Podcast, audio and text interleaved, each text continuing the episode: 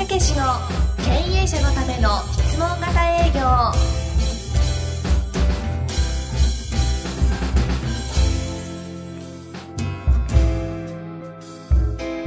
青木武史の経営者のための質問型営業では、営業で成功を収めた組織の事例をもとに、営業セールスの最強集団を育てる理論やノウハウを解説いたします。組織の現場で培ってきた実践的な営業教育の手法はもちろん、企業風土さえも変えてしまう教育手法を出し惜しみなくお伝えします。それでは本プログラムをお楽しみください。こんにちは。今回は第4回目ですね、はい、経営者のための質問型営業ということで、はい、今回厳選された回は高輪ディーゼルの本田さんですね、今はもう支店長で頑張ってますけどね、昇格されて、はい、タイトルは売上が昨対 180% を超えた、はい、むちゃくちゃな回でしたね。もともと優秀な方だったんですよね。そうそう、もうそれこそプロのテニスプレーヤーを目指そうかみたいなね、全国でもそうトップランクでしたよね。そうそうそう、確かだからそういう意味でそこで鍛錬はしてきてるんですね、ところがこの高輪ディーゼル入って1年目とかそんなとこをやったんですけど、まあ自分のこの営業が、さらにこう洗練されたと、自分のやってることに後押ししてくれたっていうね、うん、だから成果上げる人はこういう上げ方するんですよ。質問型営業で論理を自分の中にしっかりと組み立てて、できるようになったと。その結果としてですね、自分の売り上げがこうやって上がったでしょ。もう一つですね、マネジメントにうまく使えるようになったんですよ。言ってましたね、そこの話は本当に面白かったです、つまり自分自身でも解説できなかったものが自分のやってることを解説して人に教えられるようになったっていうね。だからこれすごいですよ。会社始まって以来の最速でそれこそ支店長になったっていうね。へえ、あ、そうでした、支社長になったっていうね、そういう方でございますんで、その中のお話ね、しっかりと聞いていただくとリーダーとかトップセールスマンにも役立つし、うん、そういう人たちが、今度は部下に教えるっていう中でも役立つというようなことのね、内容が分かっていただけると思うんですね。質問型営業をマネジメントの方でどう生かすかみたいな観点もね、一つポイントとして聞いていただくと勉強になると思いますのでね。そういうことですね、はい、というわけで第4回目、はい、楽しんで聞いてみてください。はい、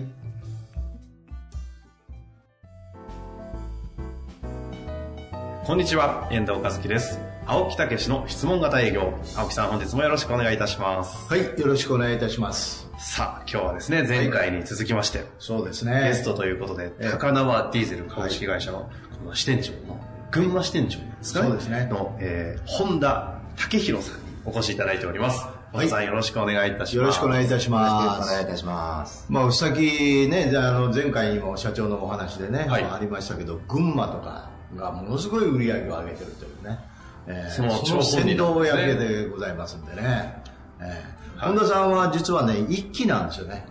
1期、これ今がこの間2期が去年終わりまして、はい、その前の年が1期生で、高輪ディーゼルさんで1期で選抜された中のメンバーですね。青木さんがこうやってゲストを呼ばれたということは、その中でもちょっと光ってたんですか？なかなかね、はい、もともと成績がね、良かったんですけど、その頃は何でしたかね、今は支店長ですけど、役職は。あの時はまだ、主任ですかね。主任。ということは、何段階上がったんですか？今。3段階ぐらい上がってるんですかね。うん、そうですね。2、3段階上がった、ね。すごいよね。だから、今まで前例にはないと。そうそうそう。ない昇進というんですか。うん。本田さんは今入って5年？そうですね、5年目。だからあの頃3年ぐらいやったんですかね。2年とか3年。そう。いや、もっと前ですね。多分、うん、本当に1年、2年目。2年目ぐらいですよね。だから、私が経営計画で発表、スピーチさせていただいて、懇親会で一番最初に今度受けるんでよろしくお願いします、って言ってね、挨拶に来たのは本田さんで、あれすごい覚えてるよね。ありがとうございます。やる気やな。ってね、お話が面白い。ニヒルな笑いを。白い歯がね、キラッと光って、ね、なかなかね、いい男ですよね。いい男なんですよ。最近ちょっと太ってますけどね。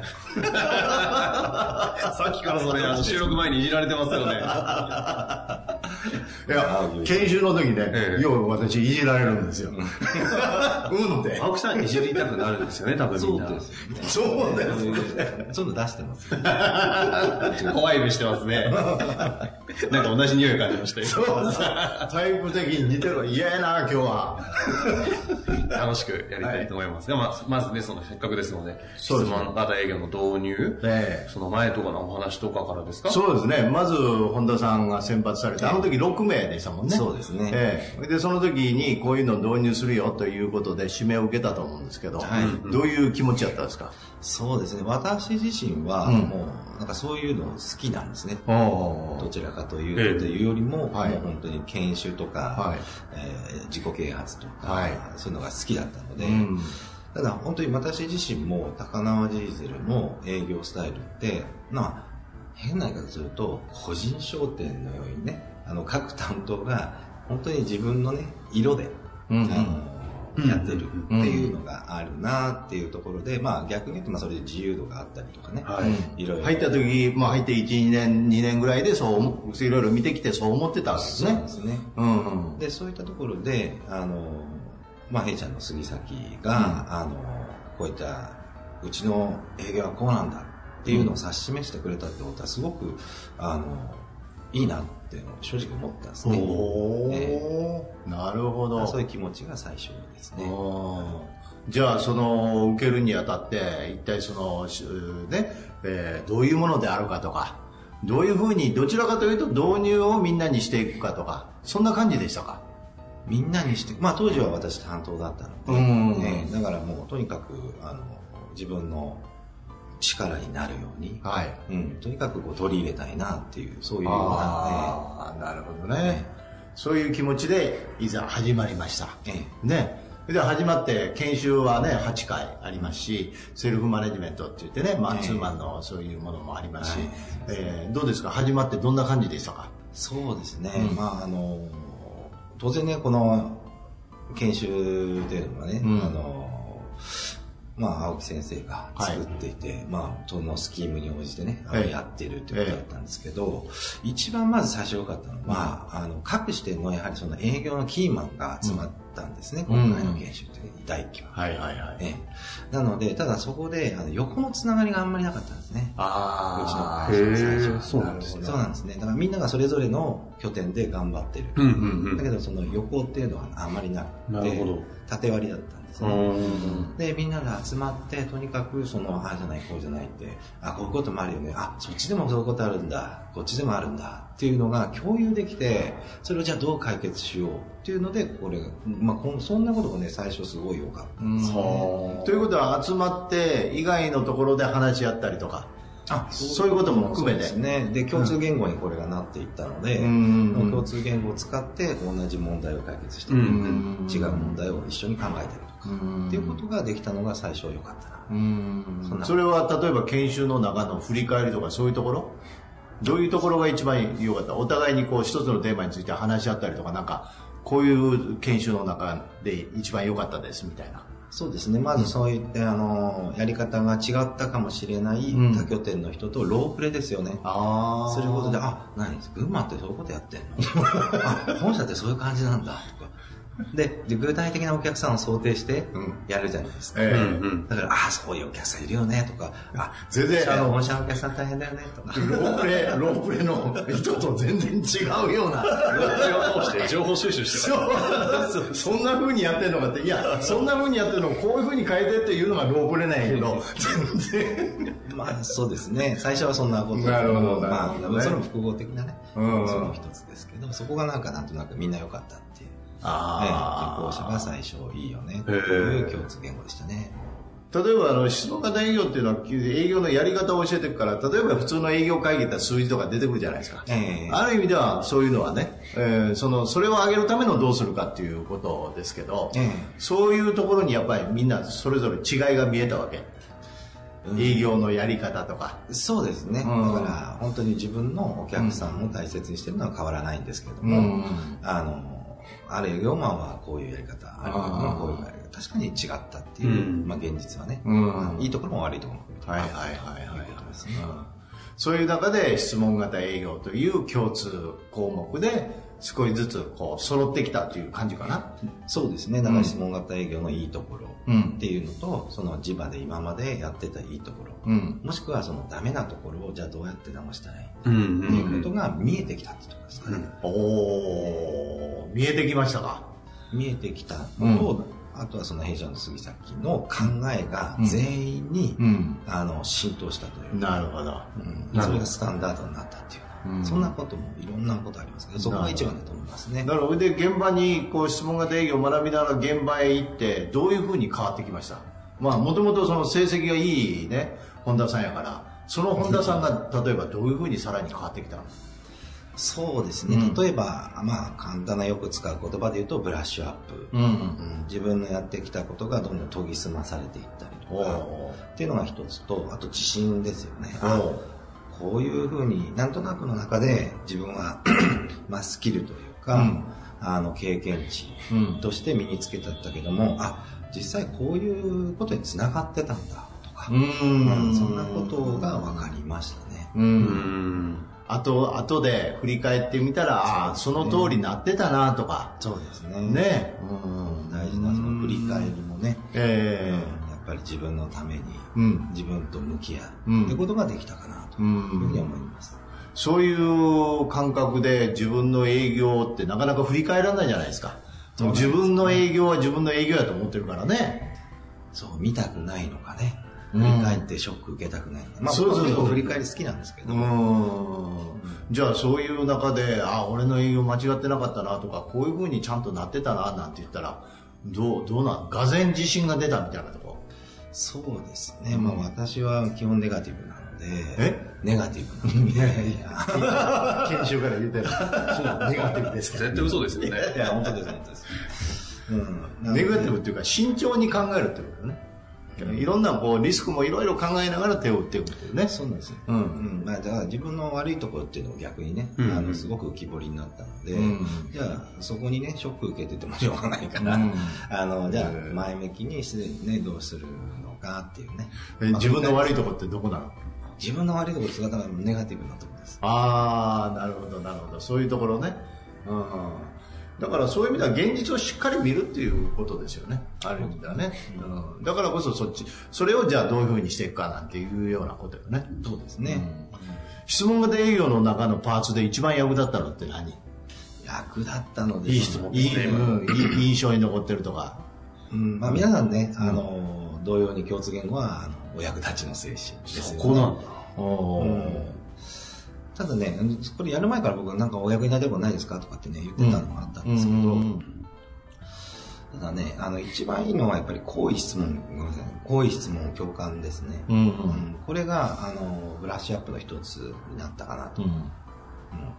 その順番ですよね。なんとなくいつも例えば好きなお客さんとか、なんとなく初対面でも会う人とかっていうのは、なんとなくのその、あの人話しやすいなとかだったけども、じゃあどうやってね、それを具体化するかとか、系統化するかとかっていった時には、この好意質問共感、好意を持って、で好意を持った上で出てくるこの質問っていうのは、やっぱりいい質問が出てきたりとかね。そうしていい質問だから向こうもいい返答してくれるから共感しやすくなる。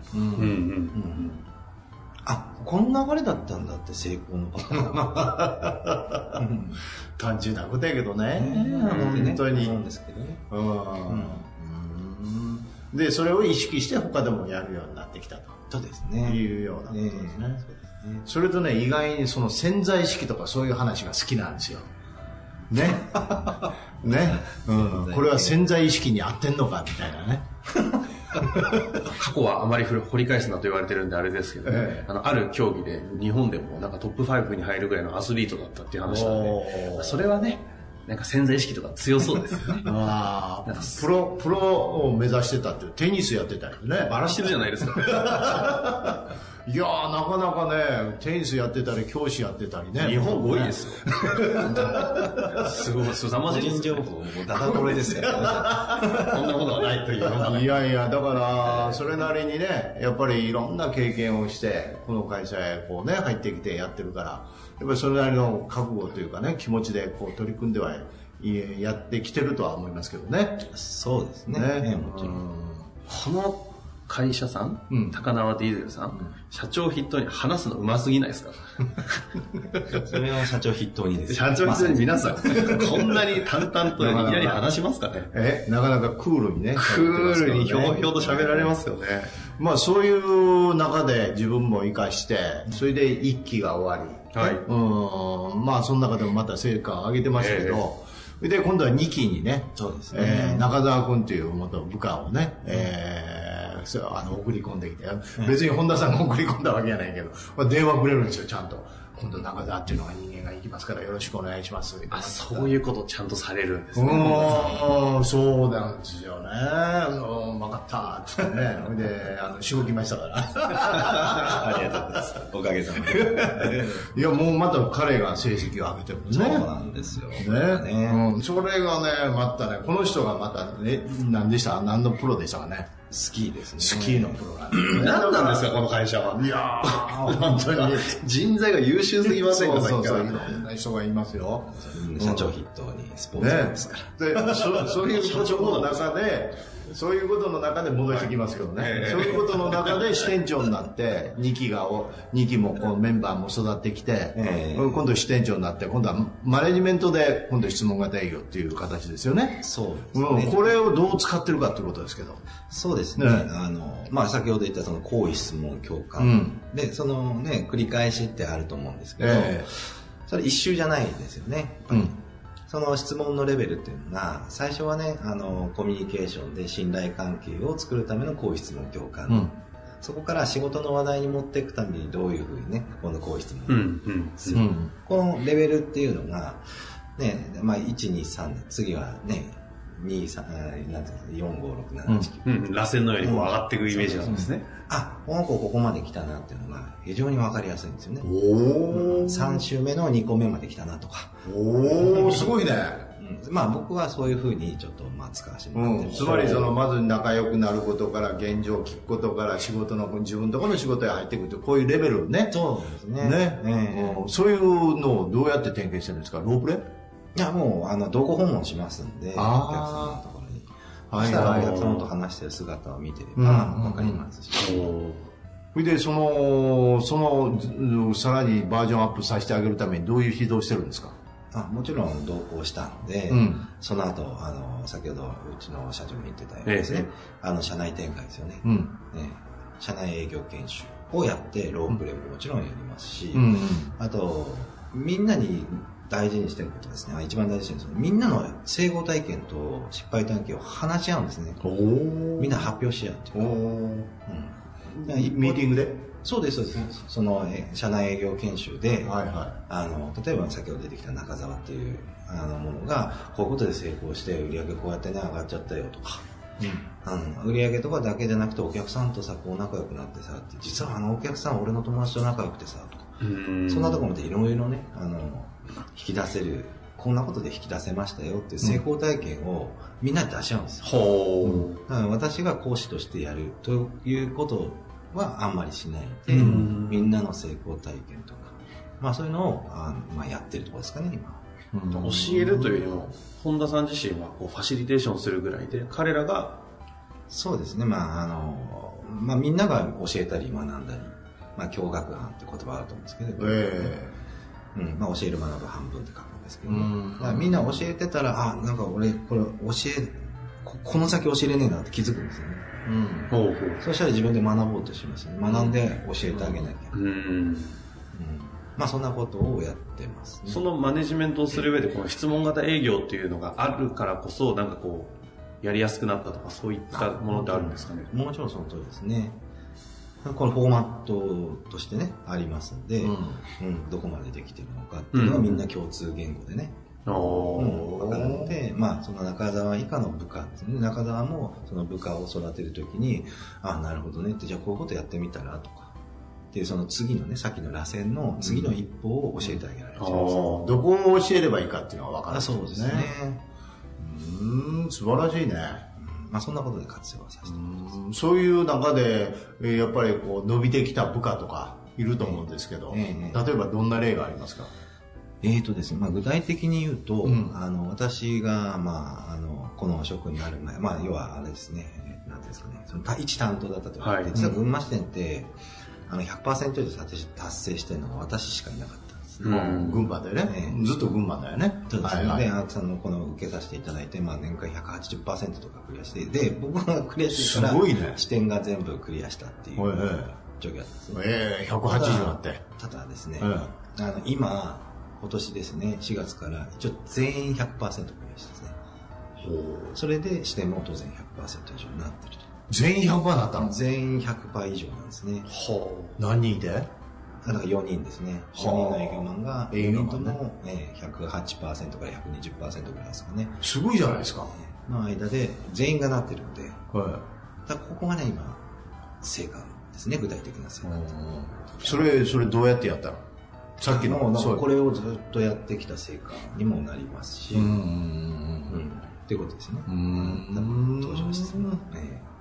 それって、ほんでもなかなかさ、うまくいかない。こういうことあると思うんですよ。教えててもさ、分かってくれないとかさ、うんうん、なかなか飲み込みが悪いとか、うん、言った通りやらないとかさ、それどういうふうに是正していったりとかさ、してるの？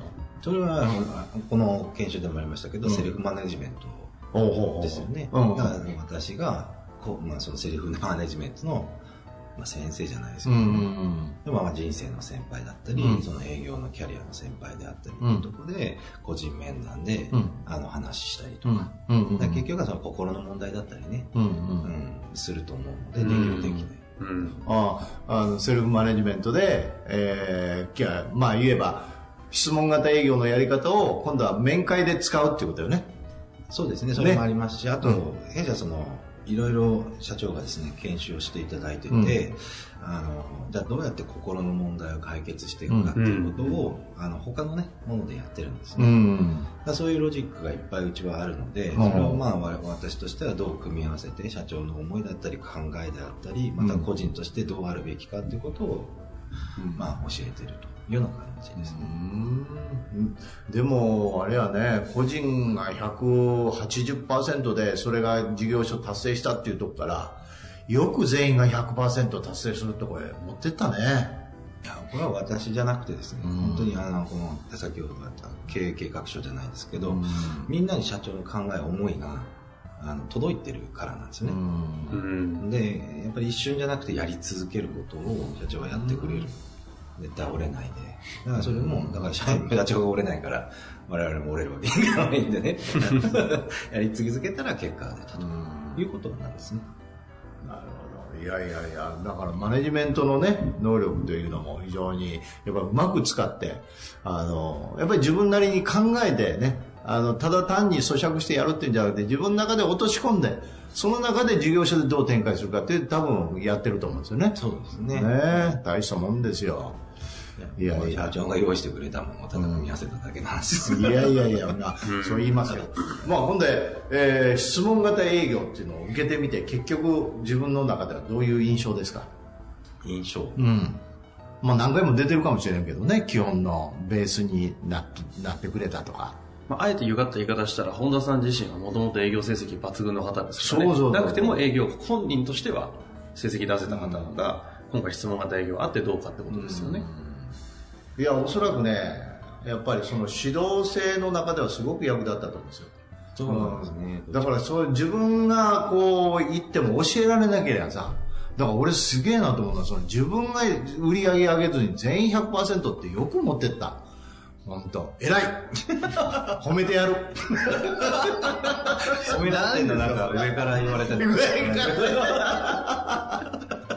言いたかったお墨付きいただきましたいじめられてるから仕返しですからいやほんでもそれは大したもんやわね。どうしても俺がなるんですか？本田さんの言葉としては、質問型営業のあって言葉としては、印象っていうことに対するね、答えが難しいなと思うんですけど、まあ共通言語ができたっていうことですね。ありますね、社内でね。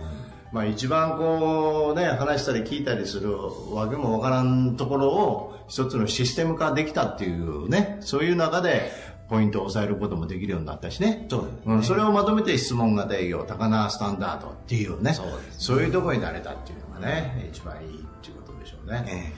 はい、ありがとうございます。まあ今度3期もね始まりますけどね、ですね、なんかそういう中で、まあ、そのメンバーにも含め、こうそれに取り組んでられる皆さんに対してのなんかメッセージがありましたら。あ、そうですね、うん、そうですね、まあこういうね、売りの手法ではないのでね、うん、で一番はまあ、個人として受けられる方っていうんですかね、まあ、会社として受けても結局自分ですけど、一番いいのはやっぱり自分と向き合えるってところだと思うんですね。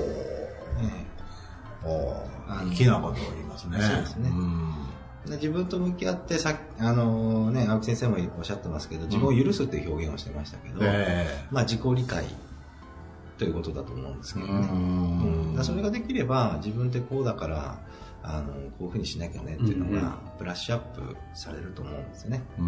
ここがすごく僕はいいなと個人として受けた時にね、思いますので、まあ、ぜひなんていうんですかね、こう先入観持たずにもう自分のために、いつも毎朝起きたらね、太陽に向かってね、よしっていうらしいですわ。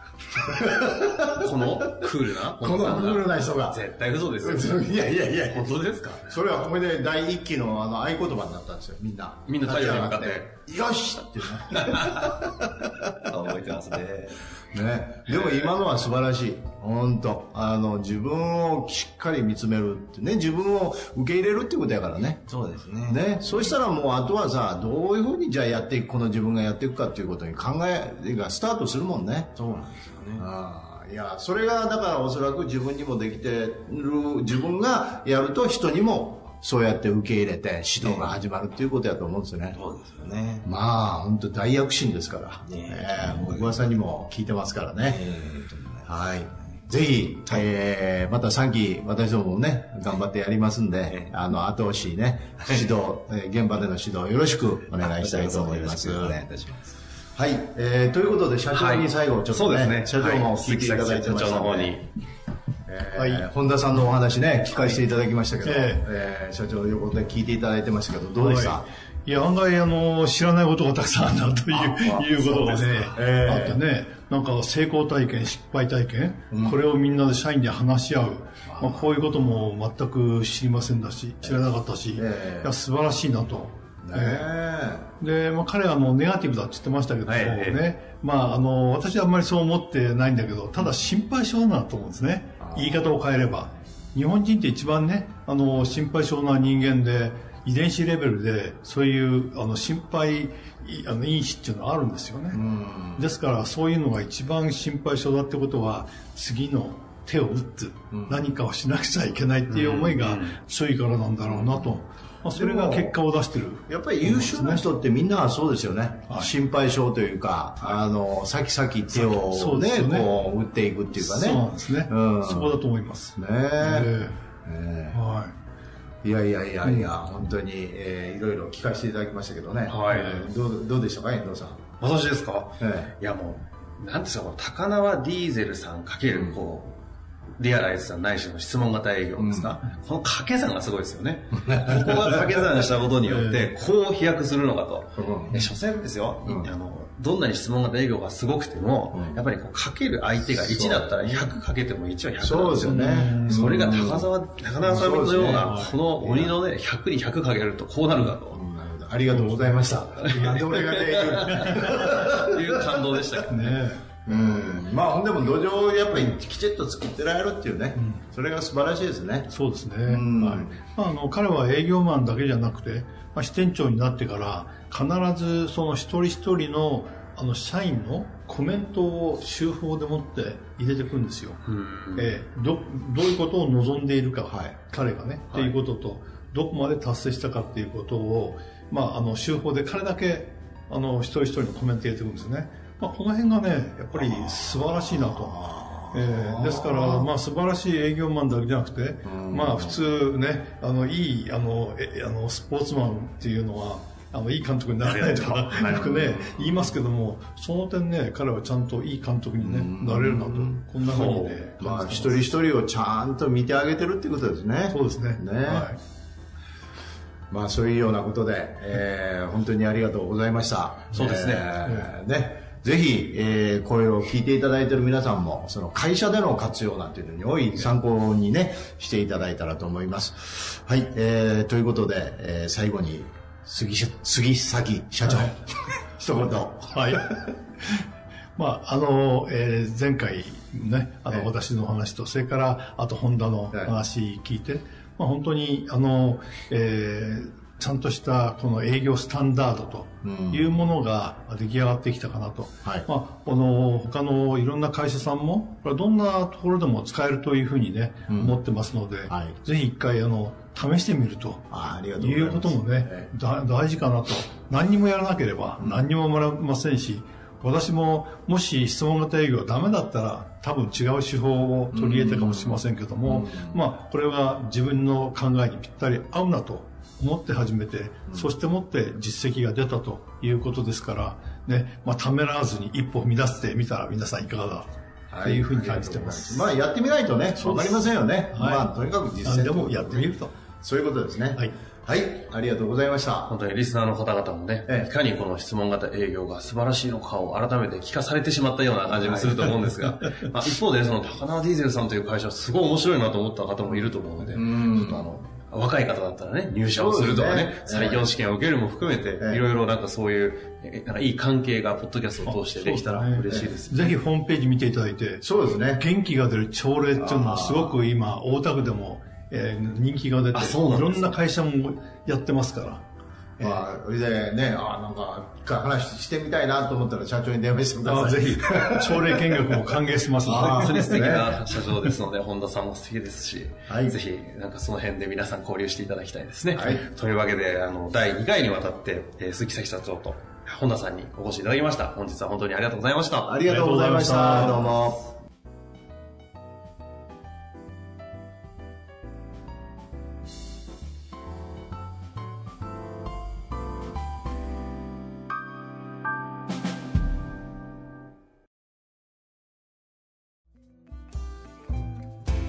プログラムはいかがでしたか？ポッドキャスト青木毅の質問型営業や質問型営業マスター編と併用することで、社内に営業セールスのプロフェッショナルを育て、強い組織の構築にお役立てください。